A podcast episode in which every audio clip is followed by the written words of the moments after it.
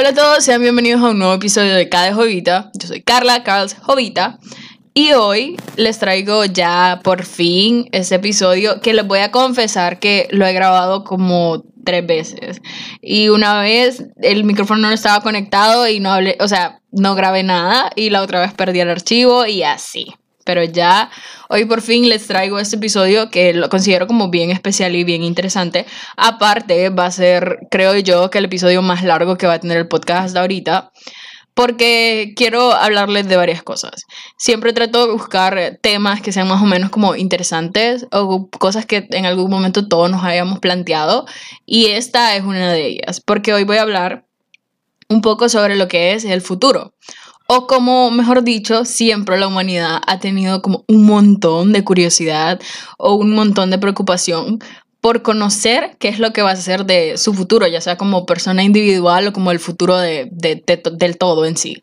Entonces, hoy vamos a estar hablando de esas formas en las que a través del tiempo la humanidad ha intentado conocer su futuro. Cómo hemos intentado conocer el futuro a través del tiempo. Y es que en realidad esto de intentar conocer el futuro es algo que viene completamente de nuestra naturaleza humana, de ya quiero saber qué va a pasar. No puedo esperar para ver cómo, quién va a ganar en este partido. No puedo esperar para ver quién va a ganar ese premio. No puedo esperar para ver qué va a ser de mí en 10 años. Me voy a graduar, no me voy a graduar. ¿Debería o no debería hacer esto? Esas que son preguntas. O sea, más allá de conocer, es como de alguna forma queremos un tipo de guía que nos diga qué debo hacer. Entonces, les voy a platicar de algunas formas en las que la humanidad ha encontrado maneras de poder responder a esa pregunta, obtener una respuesta. De la primera que vamos a hablar es sobre el oráculo y específicamente del el oráculo de Delfos. El oráculo de Delfos eh, estaba ubicado en la ciudad de Delfos, como su nombre lo dice, en Grecia. Y es que en la Grecia antigua se creía que se podía conocer el futuro a través de lo que decían los dioses. Y el lugar donde usted podía conocerlo y podía tener la respuesta a sus preguntas era en el oráculo. Ahora, ahí habían tres personajes. El primer personaje era el dios del oráculo, que era el que brindaba prácticamente las respuestas.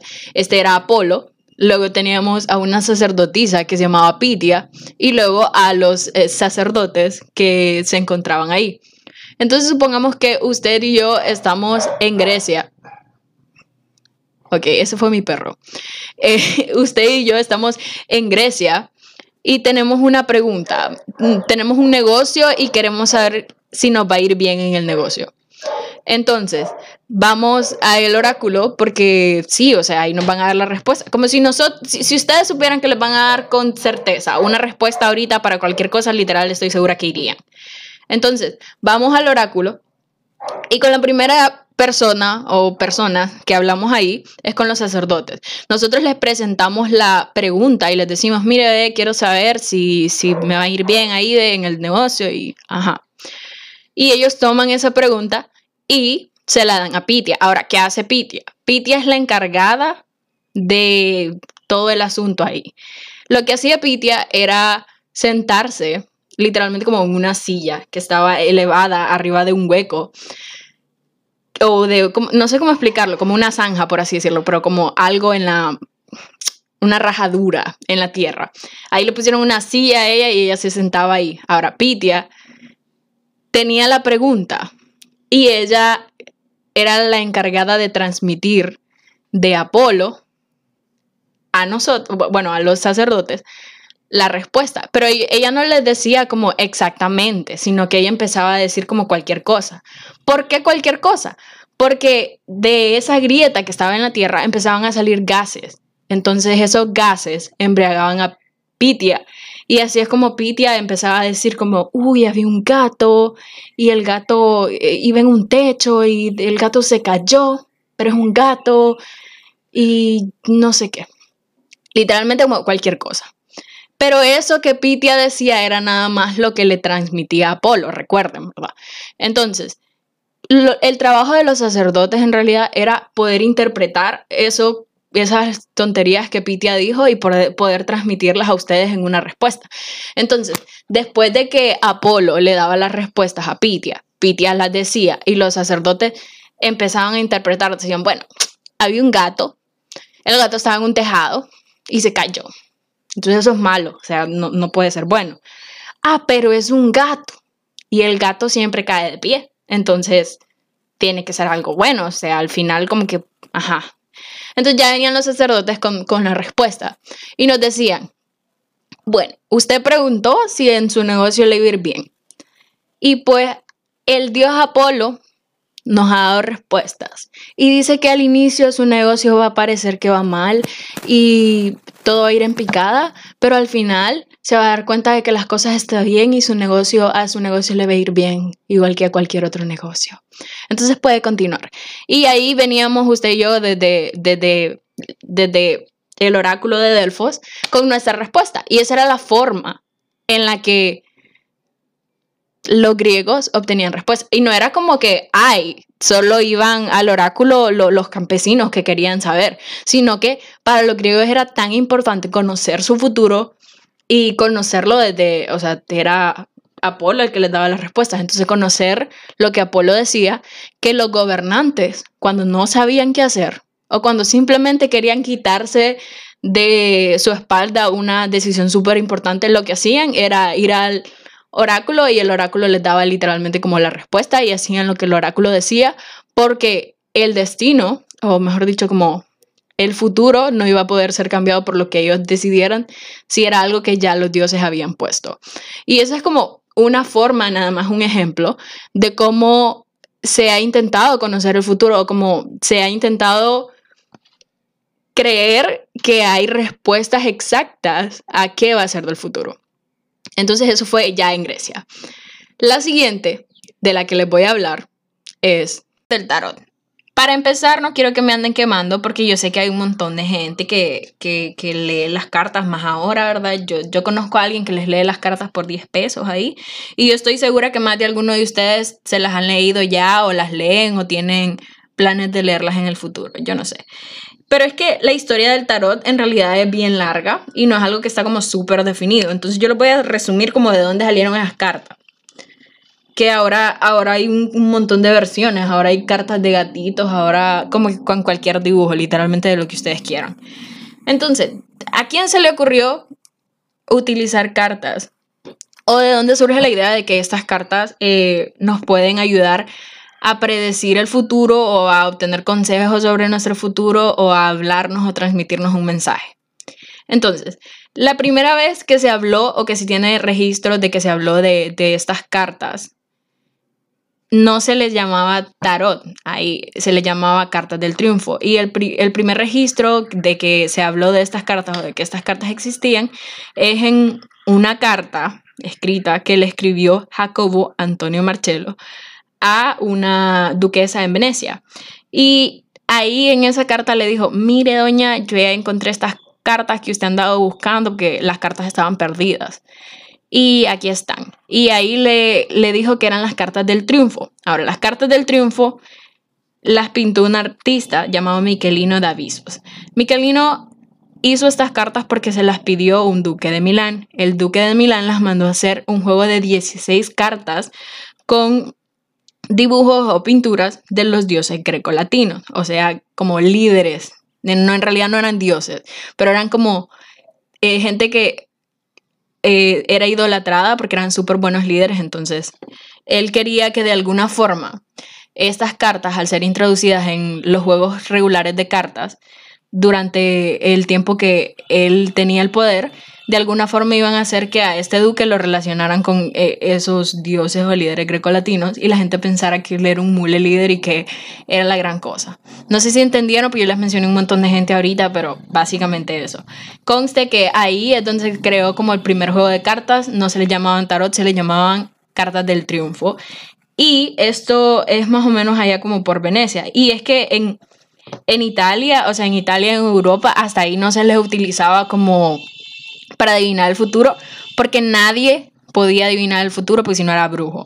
Solo los eh, astrólogos eran los únicos que podían decir de alguna forma tener alguna idea de qué era lo que iba a ocurrir en el mundo porque los europeos creían que la única forma de conocer el futuro o de la única forma que los dioses comunicaban que iba a pasar en el futuro era a través de la naturaleza o de los astros. Entonces, eh, ya moviéndonos de ahí, de cómo de dónde salió esto, nos vamos al siglo XV. Y es que ya se empezó a fabricar, se empezaron a fabricar juegos de cartas parecidos e inspirados en las cartas del triunfo, pero ya con, o, por así decirlo, otras pinturas y así. Eh, en Francia y ya se les empezó a llamar tarot o taroki. Y este e, se hizo súper popular. Hasta aquí todavía no servían para predecir el futuro. Y se hizo tan popular que se fue para eh, Europa, Alemania, y ya en el siglo XVIII ya era como la gran cosa. Y ya aquí ya, ya había terminado como la cacería de brujas. Y esto le dio al, le dio como la oportunidad a la gente que se relacionaba más con el ocultismo a decir, bueno, estas cartas no, no pueden ser solo cualquier cosa. Estas cartas dicen algo. Y fue un hombre llamado Antoine Comte, que era como un pastor francés, que él estaba súper obsesionado con eh, Egipto.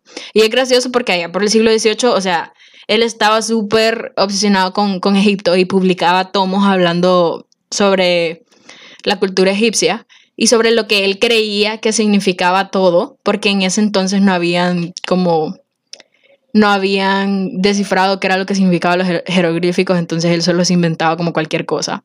Y él dijo que eh, esas cartas tenían el saber antiguo egipcio ancestral, o sea, en esas cartas estaba como que la respuesta de todo.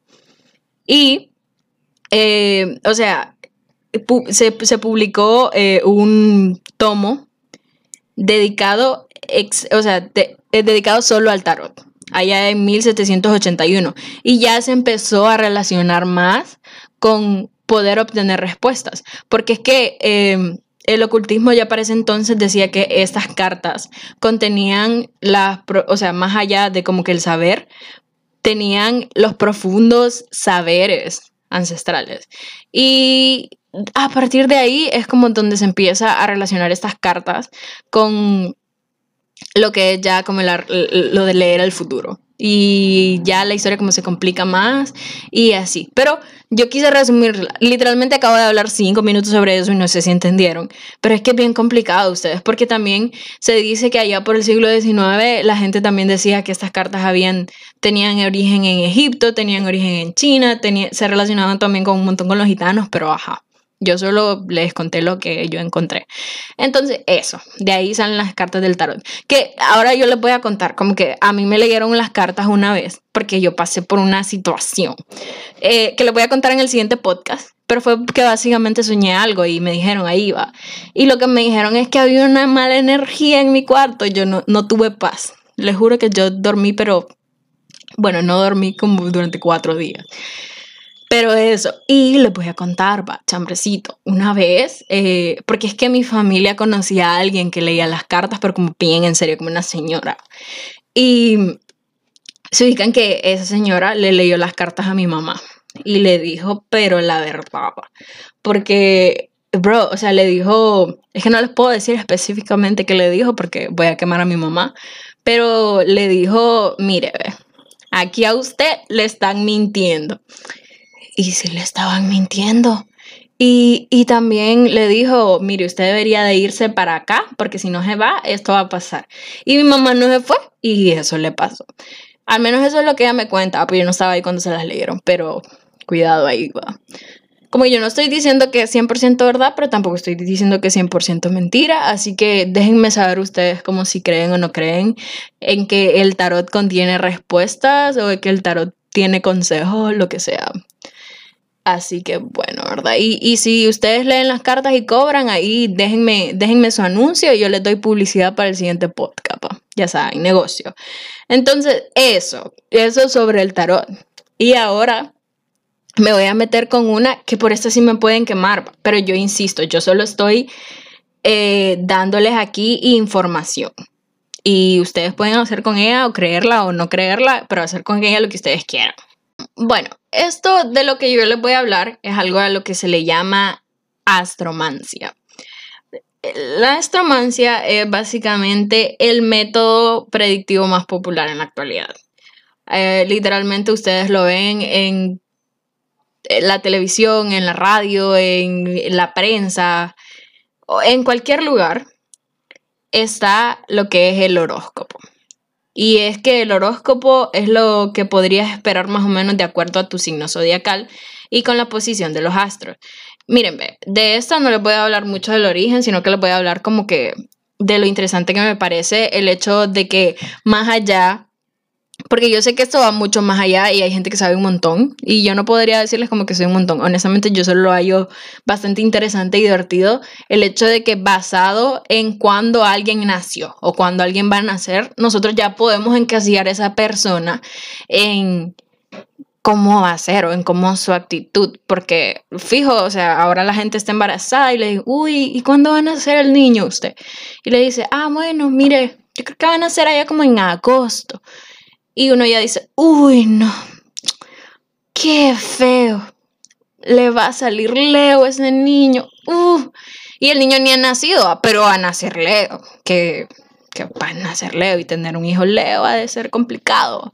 Entonces, como esa cuestión de basado en cuándo naciste, ya se puede tener una idea más o menos de cómo va a ser tu actitud, cómo va a ser tu personalidad o cómo te va a ir en la vida. Y no solo con la cuestión de eh, o sea, cuál es tu signo solar o cuál es tu signo, o sea, tu signo principal, sino ya ahorita eh, todo el mundo está más metido a rollo de que cuál es tu signo ascendente, cuál es tu signo lunar, y basado en eso ya pueden tener una idea de cómo es tu personalidad, de cómo te ves a vos mismo, de cómo te ven los demás. Y es que en realidad es bien interesante, como de alguna forma, más allá de lo que sea que esté en internet o de la información que se supone que así es, todos tenemos una idea de quién es cada quien según su signo. Por ejemplo, que ya se sabe que los Géminis, ajá, va, gente, ustedes saben.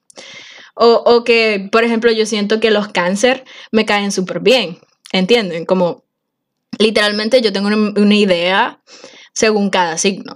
Eh, por cierto, yo soy acuario, que no me vayan a odiar por ser acuario, porque yo me he fijado que la gente tiene como una idea bien fea de quiénes son los acuarios ustedes y según yo somos lo mejor del mundo. Como no todos los que he conocido, pero puedo defender a la mayor parte. Entonces, eso. Y eh, no me voy a meter mucho ahí porque de verdad siento que me van a quemar. Tal vez un día me animo y dejo que me quemen después de, de, escuchar uno de mis podcasts y les hablo como de mi percepción de según cada signo. Pero nada, eh, como cuéntenme qué signos son ustedes y la pregunta del final del podcast de hoy es el, cuál es el peor signo del zodiaco. Eso es todo, creo yo. Eh, como conclusión no tengo ninguna, porque es que qué complicado es eso de, de como no saber qué va a ser de nuestro futuro y preocuparnos un montón por eso. Honestamente, yo me preocupo un montón, pero de alguna forma tengo la certeza de que todo va a estar bien. Así que, nada, espero les haya gustado un montón el podcast y espero lo compartan y espero que me paren bola cuando sube el siguiente porque lo siento, yo sé que tardé un montón con este, pero nada, eso es todo. Muchas gracias por escucharme y nos vemos.